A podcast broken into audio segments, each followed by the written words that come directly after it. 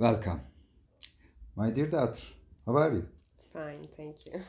Today, we're gonna talk about Mustafa Kemal and we'll have this conversation in English so that the whole world can understand and learn him. Let's start with a question. Why do Turks love Mustafa Kemal so much, even after a century? He lived about a century ago and died on the 10th of November in 1938. On his death time at 5 past 9 o'clock, drivers stop the traffic, get out of their cars, and stand in silence for a minute, just like the other Turks on the streets. More than a million people visit Anıtkabir, Atatürk's mausoleum in Turkey's capital Ankara, all day long. Why? Do Turks have something wrong with their minds? Isn't this man died about a century ago? What is the origin of this unending love? Or is it something like a fate? Such an eternal commitment as if he is a prophet or a wise person who initiated a new religion. And it doesn't diminish. On the contrary, this great love grows more and more with each new generation. Here comes a full explanation from my daughter. Please stay tuned and learn.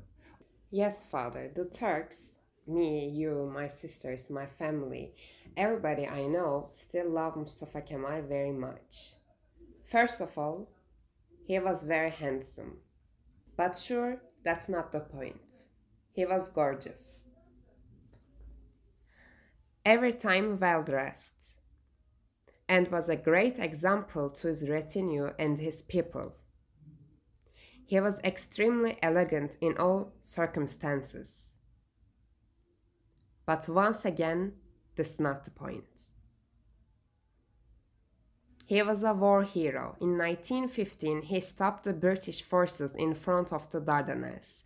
At a critical moment of the battle, he had said this to his soldiers I am not ordering you to attack.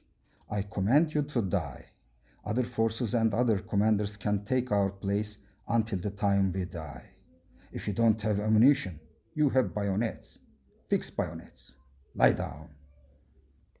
And without any hesitation, all the soldiers carried out his commands. Twenty years after the war, as the president of Turkey, he could break and celebrate the victory of Dardanelles battle with ceremonies, but instead he said this Those heroes that shed their blood and lost their lives, you are now lying in the soil of a friendly country. Therefore, rest in peace. There is no difference between the Johnnies and the Mehmets to us, where they lie side by side here in the country of ours. You, the mothers who sent their sons from faraway countries, wipe away your tears. Your sons are now living in our bosom and are in peace.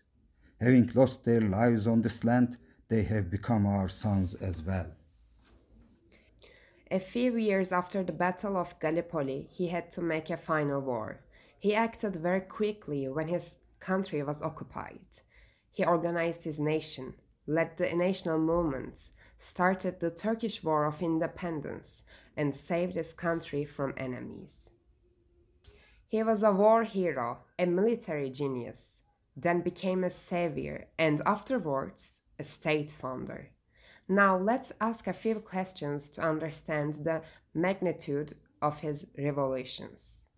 Were the British able to abolish the kingdom? No, neither they nor the other nine countries in Europe, such as Holland, Spain, Belgium, Sweden, Norway, Denmark. Unbelievable. In the 21st century. But Turkey, Mustafa Kemal abolished the Sultanate in 1922, right after the victory. Not only that, he also abolished the Caliphate in 1924. Think of abolishing papacy, the Vatican. It's art, isn't it?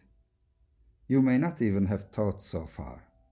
But Mustafa Kemal did this. He got the Quran be translated into Turkish, just like Martin Luther once did for the Bible, freed his people from despotism and bigotry at the same time, and built a democratic, secular country. He taught his people freedom and independence.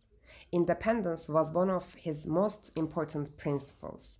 He made the theory of it, formulated its components. Freedom and independence are my characteristics, he said. I must stay as a son of independent nation to survive. Only the tenacity and determination of the nation will save the independence of the country. On the 29th of October 1923, the Republic of Turkey was proclaimed, and afterwards, political, economic, and social reforms started to be implemented. They were one of the largest series of revolutions in the history of the world. Some of them are these. The Sharia courts were closed and the civil code was adopted from Switzerland. Islamic calendar was replaced by the Gregorian calendar. Weekend holiday was set to Sunday instead of Friday.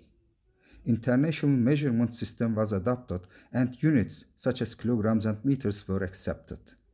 Everybody got a surname for the first time. These revolutions and the acceptance of modern customs such as wearing hats and getting rid of chadors were among the most concrete steps of westernization. Before these revolutions, women were veiling their faces and eyes. One of the most heartbreaking traditions for Mustafa Kemal was women turning their backs and crouching on the floor when a man passed by. He led the world's first alphabet reform, and the Arabic letters were replaced with the Latin letters. The prayers and the azan were translated into Turkish. The bylaw dictating that the religion of the Turkish state is Islam was replaced by the principle of secularism. Islamic monasteries and madrasas were closed.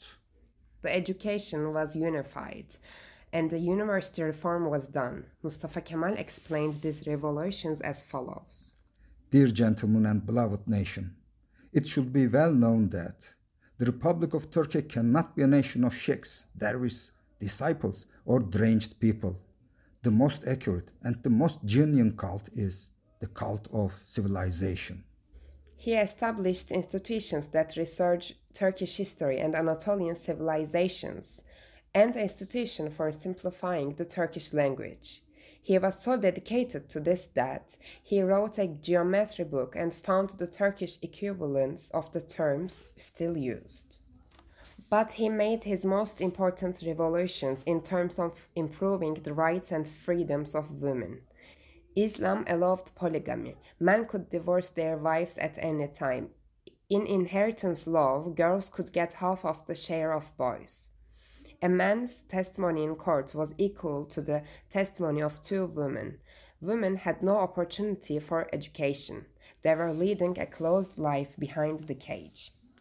With the series of reforms between 1926 and 1934, these all have changed. Turkish women obtained their civil and political rights, and their social role was increased.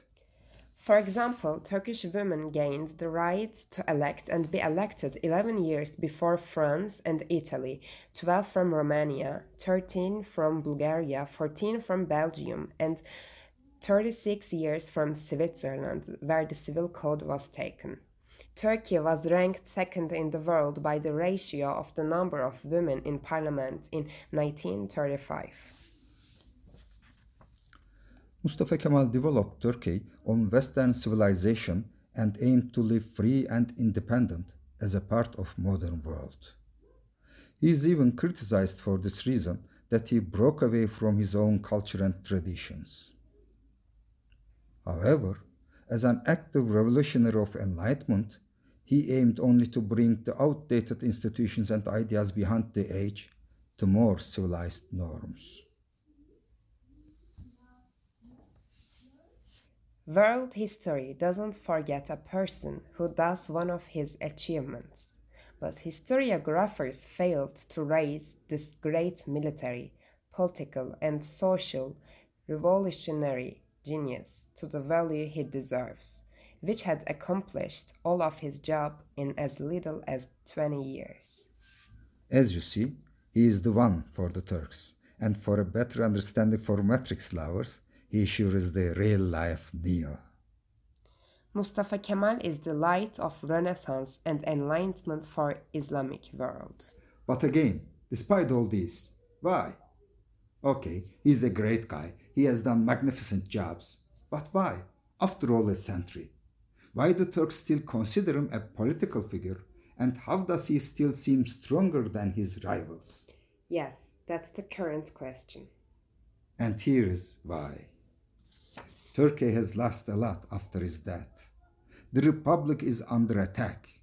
Turkey is under threat. Majority is far away from his idols. So sad, but Turkey doesn't seem to be Mustafa Kemal's country anymore. But here in Turkey, there are still those who resist.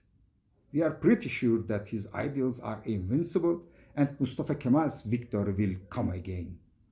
Though sometimes we may lose a few steps back, it's certain that in the end, enlightenment and renaissance always win.